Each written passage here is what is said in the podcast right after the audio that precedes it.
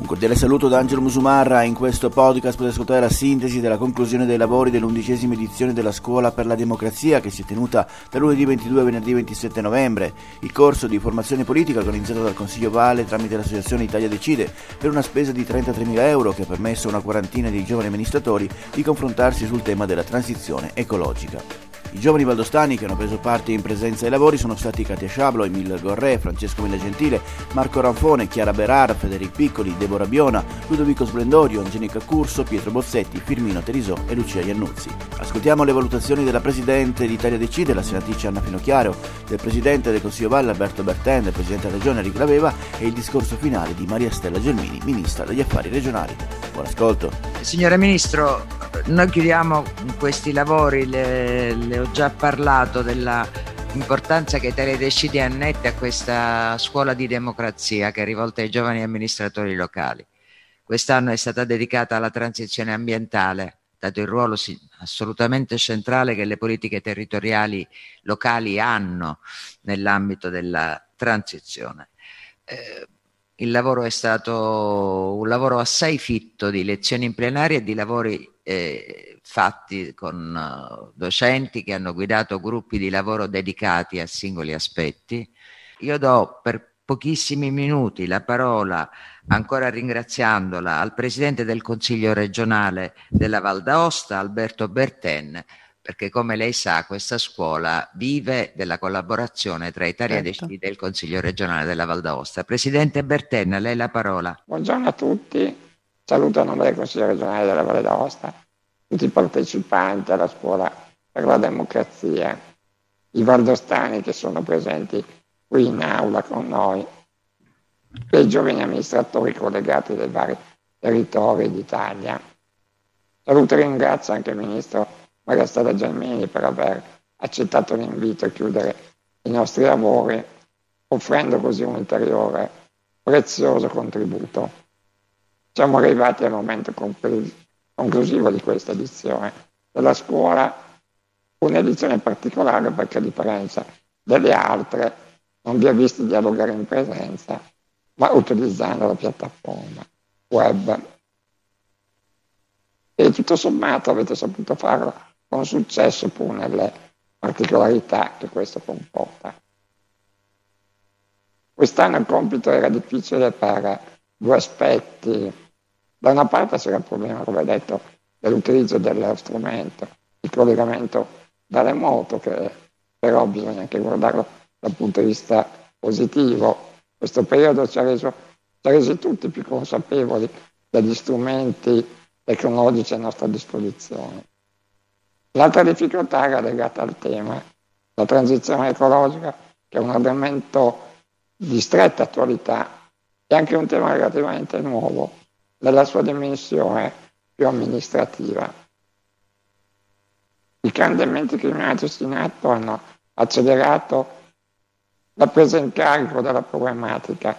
Le risorse messe a disposizione dall'Unione Europea sono per gran parte destinate alla transizione ecologica e saranno proprio i comuni tra i principali soggetti attuatori del PNRR. È una vera e propria sfida quella che ci aspetta e che vi aspetta, con nuove competenze e nuove responsabilità. I cambiamenti climatici e la conseguente transizione ecologica sono una delle grandi sfide della nostra epoca, alla quale bisogna rispondere al di là del bla bla bla. La chiusura della scuola è anche l'occasione per ringraziare tutti i relatori che con grande competenza hanno affrontato i temi proposti, in particolare il professore Cerulli, direttore della scuola, i professori Corco Fidone e Mangiameli che hanno coordinato i gruppi di lavoro della scuola. Ci auguriamo di essere riusciti ad arricchire il vostro bagaglio di competenze e di conoscenze, così come crediamo che siano utili i contatti che avete creato grazie a questa scuola. Abbiamo parlato di nuove responsabilità e sanno bene gli amministratori che la loro prima responsabilità è quella di amministrare e decidere. E se voi giovani avete deciso di partecipare a questa scuola significa che sentite fortemente questa responsabilità, come traspare anche dalla voglia di impegnarvi per la vostra comunità, per i vostri territori. Infine, consentitemi di ringraziare la Presidente d'Italia dei Thriller, Anna Finocchiaro, e tutta la squadra per l'impegno nell'organizzazione di questa edizione. Grazie a tutti. Grazie Presidente. Eh, il Presidente della Regione Eric Labevaz voleva anche lui salutare la signora Ministro e i corsisti, gli do immediatamente la parola. Mi associo ovviamente ai ringraziamenti e ai saluti, in particolare a, alla Ministra Gelmini, eh, a lei Presidente di Italia Decide, onorevole Finocchiaro. Porto i saluti ovviamente di tutto il governo regionale anche a tutti i partecipanti, a tutti i corsisti di questa edizione della Scuola della Democrazia che riallaccia un filo importante per la nostra realtà questo progetto è una splendida occasione di apertura e di formazione, come testimonia la vivacità anche dei lavori dei giorni scorsi. Trovo assolutamente entusiasmante l'idea che quest'Aula possa ospitare un confronto come questo. Ringrazio quindi in modo particolare il Presidente Berteng e il Consiglio regionale per aver voluto riprendere questo percorso che ha richiesto un grande lavoro per essere messo in campo. Credo che sia molto importante avere un confronto per chi amministra a qualsiasi età ma per i giovani amministratori questo è un aspetto vitale. Lo dico anche basandomi un po' anche sulla mia esperienza personale, ero seduto al vostro posto nelle prime edizioni eh, della, della Scuola della Democrazia. Quando si inizia l'impegno a servizio della comunità è fondamentale riuscire a coniugare i propri entusiasmi e le proprie idee con le esperienze di chi già si è cimentato con la sfida dell'amministrazione. Questo richiede di trovare un equilibrio tra umiltà e ambizione. È un esercizio costante e dedicato, ma la strada maestra per poter mettere le proprie energie migliori al servizio dell'ente pubblico. La scelta di dedicare questa edizione alla transizione ambientale non è di certo stata fatta con leggerezza, né per parlare di ambiente perché è un tema di tendenza. L'urgenza di concentrarci su eh, questo argomento è sotto i nostri occhi ogni giorno per capire quali siano le emergenze e quali gli strumenti che abbiamo a disposizione. Abbiamo l'opportunità di dirlo anzitutto dalla Valle d'Aosta, dove il cambiamento è evidente guardando quanto i ghiacciai si siano ritirati nel corso delle nostre vite, una variazione la cui rapidità è chiara non solo attraverso studi scientifici, quindi, ma anche direi con un'osservazione empirica diretta e per questo di grande impatto. Viviamo un momento di trasformazioni importanti per come molti cittadini vivono il rapporto con il territorio, negli ultimi decenni è cambiato profondamente il modo in cui percepiamo gli spazi che abbiamo intorno, sia per la qualità degli ambienti, sia per il modo in cui interagiamo con essi. Gli ultimi due anni poi hanno accelerato questa tendenza, l'impatto della pandemia e delle limitazioni gli spostamenti è stato potente anche sul nostro rapporto con i luoghi dove viviamo. Questo vale sia per chi vive in città, sia per chi ha scelto di abitare i piccoli centri. È un cambiamento di punto di vista che non possiamo ancora quantificare, ma che è facile immaginare che possa diventare strutturale. Ecco quindi che la gestione delle amministrazioni di territori acquista una centralità ancora maggiore. Come amministratori siamo tutti chiamati a coniugare gli interventi puntuali e urgenti con una visione strategica. Ormai ne siamo consapevoli, guardare a 10, 20 o 30 anni significa guardare una prospettiva molto vicina. Le difficoltà che emergono da questo doppio richiamo sono evidenti Molto spesso il lavoro dell'amministrazione è in gran parte dettato dall'agenda quotidiana, dalle risposte alle emergenze. Questo accade a ogni livello, ma è ancora più pressante per chi governa piccole realtà. È però fondamentale darsi il tempo di affrontare temi di strategia, di alzare lo sguardo. In questo modo è possibile indirizzarsi verso il futuro e mettere in prospettiva ciò che scegliamo ogni giorno. È anche un modo per respirare aria nuova, soprattutto in un momento di emergenza continua come quello che viviamo. Proprio in queste settimane la Valle d'Aosta sta ascoltando le tante anime del territorio per redigere la sua strategia regionale per lo sviluppo sostenibile. È un percorso articolato che vede le istituzioni confrontarsi con gli attori economici e civili della nostra società. Siamo chiamati a discutere gli obiettivi dell'agenda ONU 2030, armonizzandoli con la nostra agenda e con le nostre idee di come utilizzare le risorse che abbiamo a disposizione. In questo percorso appare evidente come la sostenibilità non sia un concetto legato all'ambiente in senso ecologista. Sostenibile è un'azione che guarda al complesso delle relazioni tra i tanti elementi della nostra società, in relazione con gli spazi in cui si sviluppa. Concludo rivolgendomi a chi sceglie di mettersi in gioco per amministrare un territorio. qualunque esso sia. Oggi più che mai chi amministra deve farsi carico anche del senso di prospettiva e del futuro che avremo come collettività. Una collettività sempre più ampia e interconnessa, ma che parte dalle scelte territoriali puntuali. Per molto tempo l'Occidente si è sviluppato anche a spese del proprio futuro. Oggi le conseguenze dello sviluppo sono quelle che vediamo intorno a noi. Ecco allora che diventa importante parlare di sviluppo sostenibile e transizione ambientale. Sviluppo sostenibile, anzitutto, un modello che non vuole dire rinunciare all'ambizione di crescita e di miglioramento, ma che richiama alla responsabilità di ragionare sugli effetti delle nostre scelte. Non significa insomma rinuncia, significa piuttosto studio, approfondimento e poi decisione, perché il nostro futuro possa essere migliore del nostro passato, ma in modo più consapevole. La transizione quindi ci mette di fronte a una complessità che rischia di paralizzare. Invece il nostro compito come amministratori di qualsiasi livello è quello di affrontare questa complessità e compiere scelte ragionate, facendo i conti con le incertezze che abbiamo intorno. Unire i punti per disegnare un futuro diverso dall'oggi, ma non per questo spaventoso. Uno spazio nuovo fatto di responsabilità e di possibilità dove seminare i nostri entusiasmi e dove far attecchire le nostre radici. Arrivederci a tutti all'anno prossimo sperando di, poter, di poterci incontrare tutti in presenza. Grazie Presidente. Alla mia sinistra, signora Ministro, c'è il professor Cerulli che ha diretto questa scuola, ci ha regalato diciamo, tempo, disponibilità, ovviamente la sua competenza e la sua eh, professionalità.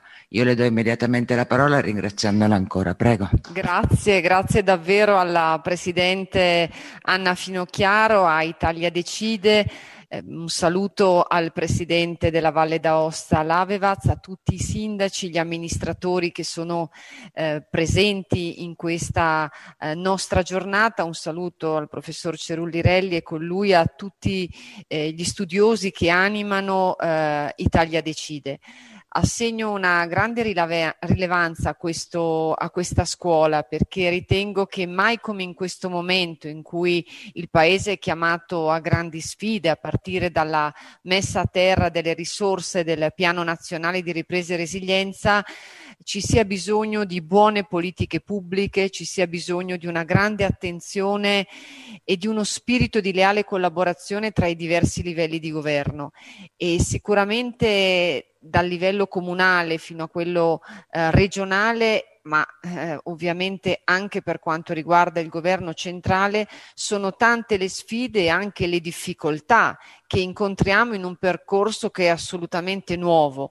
È nuovo dal punto di vista eh, non solo degli obiettivi, ma anche della tempistica che dobbiamo rispettare.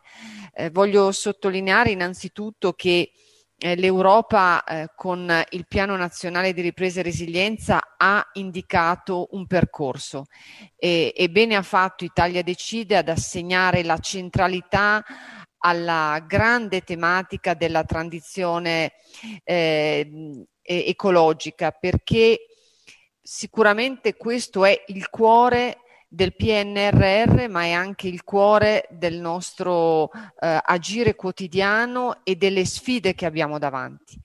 È una tematica che viene affrontata anche dal punto di vista quantitativo, se andiamo a vedere i 230 miliardi eh, di Next Generation EU, 70 miliardi sono riservati alla transizione ecologica e già nei numeri comprendiamo quanto sia fondamentale, ma non è solo una questione eh, quantitativa, dalla necessità di affrontare la sfida energetica guardando alla sostenibilità, eh, dal tema della ricerca e dell'innovazione, del trasporto pubblico sostenibile, della gestione dei rifiuti, passando per la, per la gestione delle risorse idriche, tutte queste tematiche rimandano ad un concetto di sostenibilità e di attenzione alla transizione ecologica. Secondo gli indirizzi europei è fondamentale migliorare l'efficienza energetica nel settore edilizio, promuovere appunto i trasporti sostenibili, favorire l'economia circolare nelle regioni caratterizzate da un ritardo nello sviluppo e prevenire i rischi climatici. E quindi è chiaro che il ruolo che le amministrazioni locali e i territori hanno è un ruolo assolutamente fondamentale. E come ho potuto leggere nei documenti eh, che molto gentilmente la collega Finocchiaro mi ha inviato, effettivamente c'è un disallineamento tra eh, i fondi, le risorse da un lato, la, eh, le leggi dall'altro le regolamentazioni e quindi l'agire delle amministrazioni eh, locali. E quindi sulle spalle degli amministratori locali passa il difficile compito di farsi portatori delle istanze della propria comunità di riferimento, di guidarne l'apertura ai nuovi modelli di sviluppo, di accogliere gli obiettivi che sono definiti sia a livello nazionale che europeo, assicurandone l'attuazione senza snaturamenti eh, o pregiudizi non ragionevoli delle realtà e dei territori. E quindi perché la transizione ecologica è assunto questa grande importanza all'interno del nostro paese? Io credo innanzitutto perché abbiamo accumulato un ritardo e quindi il primo consiglio che mi permetto di dare è di non di, di abbandonare una contrapposizione ideologica che in questi anni non ci ha consentito di fare passi avanti e di declinare in concreto la transizione, di accelerarla e di attuarla. Io mi batto all'interno eh, del centrodestra perché il tema della transizione ecologica abbia piena cittadinanza e sia appunto affrontato non più eh, con eh, la lente ideologica del passato, ma con la consapevolezza di attuare nei tempi più brevi possibili, ma con delle buone pratiche, la sostenibilità. E per fare questo occorre sicuramente una nuova consapevolezza eh, da parte degli amministratori locali, ma occorre il coinvolgimento anche degli stakeholders, quindi del settore eh, privato. E serve evidentemente allineare non solo la disponibilità di risorsa, ma anche l'apparato regolatorio a questa nuova sfida, a questo importante obiettivo. E su questo il governo ha cominciato con una, uh, un, un'opera di semplificazione eh, delle norme e delle, eh, dell'apparato regolatorio. Abbiamo per esempio eh, cercato di accelerare i tempi della valutazione di impatto ambientale, della valutazione ambientale strategica. Abbiamo provato a fare in modo che le, eh, la pubblica amministrazione possa agire tenendo eh, presente che l'accelerazione dei tempi è un aspetto fondamentale in una stagione nella quale dobbiamo essere attenti anche alla ripresa economica e quindi eh, la parte di semplificazione che abbiamo fatto va esattamente in questa direzione. È evidente che quanto abbiamo realizzato non è sufficiente. La, la collaborazione pubblico-privato, così come la semplificazione delle norme e dei regolamenti è ancora in una fase assolutamente iniziale, non bastevole per mettere a terra la transizione ecologica, per renderla operativa. Però sicuramente il, ehm, il PNRR mette in, in evidenza come si debba arrivare al 2026 avendo stabilizzato eh, la crescita, avendo stabilizzato quel di più di sviluppo, di competitività, ma facendo in modo che questo sviluppo sia uno sviluppo sostenibile, uno sviluppo che non depauperi i, i beni primari del nostro territorio, dell'ecosistema, dell'ambiente. E quindi io credo che per, ehm, che siamo di fronte a delle risorse, a delle norme, ad una nuova regolamentazione, ma la differenza la farà l'approccio culturale, la consapevolezza una, Uh, della necessità di una grande alleanza, di un grande gioco di squadra tra i diversi livelli di governo all'interno delle pubbliche amministrazioni, delle amministrazioni eh, locali, ma anche della società rispetto a, al fatto che lo sviluppo che vogliamo ottenere, che vogliamo eh, determinare, deve però garantire la salvaguardia del creato, la salvaguardia dei beni primari. Eh, e tutto questo è possibile con una um, rivoluzione culturale che secondo me, come sempre, non può che partire dalla scuola. Io sono confortata dal fatto che mi è capitato anche recentemente di partecipare ad incontri, assemblee con giovani studenti e devo dire che eh, la sensibilità su questo tema da parte dei nostri giovani è straordinaria. E devo dire che eh, non è solo la nota Greta Thunberg, sono tanti ragazzi che non, hanno, che non sono così famosi, ma che nel loro quotidiano applicano la raccolta differenziata, applicano il rispetto dell'ambiente e molte volte lo insegnano anche ai genitori. Quindi questa transizione ecologica ha dalla sua eh, l'alleanza e il supporto dei giovani e un lavoro che all'interno della scuola, dell'università si sta compiendo.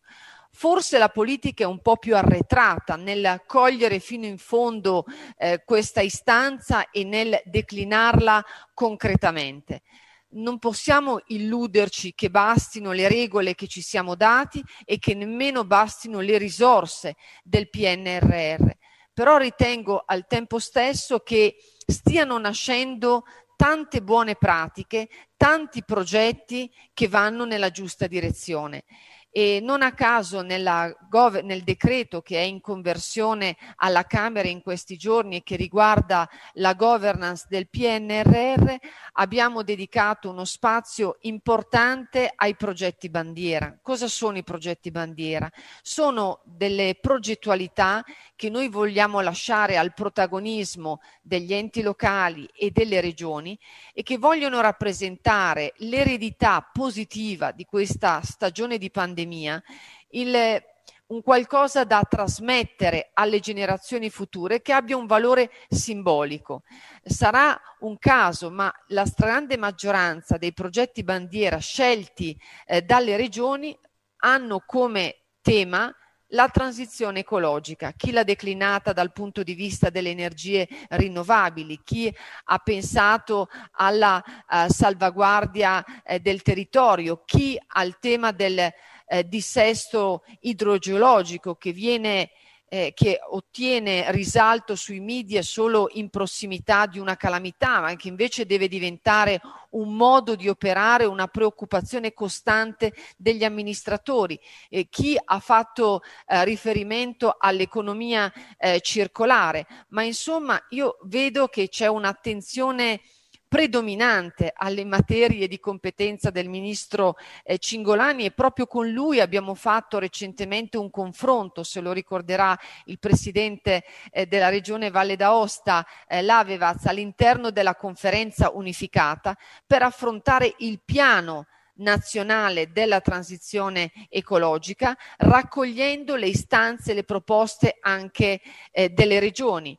E devo dire che non sono solo i, non è solo la parte pubblica a riservare attenzione a questa tematica e una richiesta di nuova regolamentazione, ma devo dire che mi è capitato recentemente di partecipare a, ad alcune manifestazioni che hanno, ad alcune rassegne che hanno eh, simbolicamente rappresentato la ripartenza, mi riferisco al Salone del Mobile a Milano e al Salone Nautico a Genova. Ecco, in entrambe queste manifestazioni c'è stato un richiamo fortissimo alla sostenibilità, al concetto di sostenibilità, a significare che oggi anche da parte del settore privato, del settore imprenditoriale, la transizione non viene vista come un ostacolo a fare business, come un, eh, un, peso, al contrario come un'opportunità,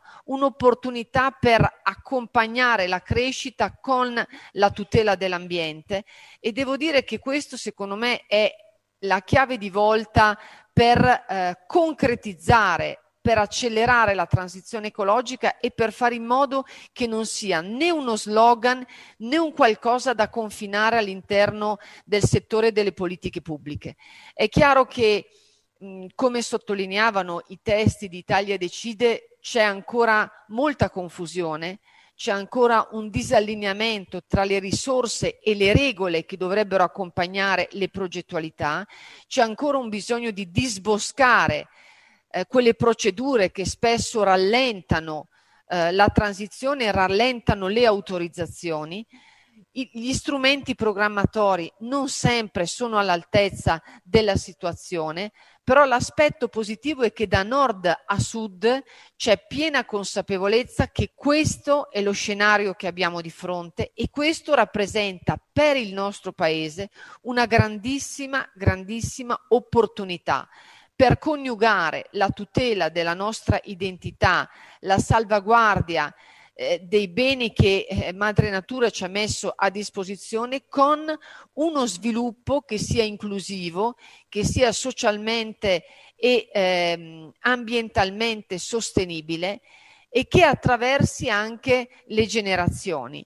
E quindi io resto moderatamente ottimista nonostante eh, le, le, criticità e anche i numeri che rimandano a delle problematiche molto forti. Per esempio, eh, io vivo a Milano e devo dire che il tema del, eh, della qualità dell'aria è un tema eh, molto sentito e con delle problematiche forti per quanto riguarda eh, tutta eh, la regione Lombardia. Ma nonostante queste criticità, Oggi la spinta dei giovani, la spinta che l'Europa ci ha dato e che come Paese stiamo cercando non solo di assecondare, ma di eh, mettere, eh, di attuare con grande forza. Mi ha colpito per esempio una, un'espressione che il Presidente Draghi ha utilizzato in uno dei primi consigli dei ministri. Il Presidente Draghi ha detto questo deve essere uno dei governi più eh, ambientalisti della storia e lo ha detto avendo al suo interno forze politiche che evidentemente hanno sensibilità differenti, ma oggi eh, dirsi ambientalisti non vuol dire aderire all'ambientalismo del no o ad una posizione ideologica, significa farsi carico di questa necessità, di questo dovere etico, sociale, economico di salvaguardare il territorio, l'ambiente di rendere tutto questo compatibile con lo sviluppo. E io credo che alla, fra qualche mese, quando sarà più chiaro anche agli amministratori eh, locali il portato del Piano Nazionale di Ripresa e Resilienza, quando avremo attivato le task force che all'interno delle amministrazioni centrali abbiamo costituito proprio per dare un'assistenza tecnica per accompagnare il lavoro degli enti locali, in particolare dei piccoli comuni, perché dobbiamo anche dirci che la progettualità attorno al PNRR, attorno alla transizione ecologica, eh, riscontra le, le difficoltà che in particolare i piccoli comuni hanno per il blocco del turnover, per l'assenza di risorse sufficienti per accompagnare queste progettualità. Ecco, sappiate che mh, il, il, governo ha messo a disposizione mille persone eh, per supportare i comuni nella realizzazione degli obiettivi del piano e che comunque anche presso, ne approfitto eh, Presidente Finocchiaro per dirlo qui dove so che sono collegati tanti sindaci, tanti amministratori, tanti giovani amministratori, per dire che anche presso il Ministero degli Affari regionali e delle autonomie è stata istituita una, un nucleo di missione, una task force per fornire l'assistenza tecnica in particolare ai piccoli comuni. È chiaro che siamo tutti preoccupati per il rispetto dei tempi, per, perché eh, la, la, qualità nostre, eh, dei nostri progetti sia al passo con i tempi e soprattutto con il giudizio severo che l'Europa eh, riserverà alle modalità con cui l'Italia investirà le risorse del PNRR, ma insomma io come dicevo prima, resto convinta che il nostro Paese questa sfida la vincerà perché c'è questa volontà, vedo che ci sono tantissimi amministratori attenti a questa impostazione eh, culturale, ci sono tanti progetti, grandi e piccoli, che stanno sorgendo anche dal basso e che vanno incontro all'indirizzo che l'Europa ci ha dato. Quindi grazie davvero per avermi dato la possibilità, anche se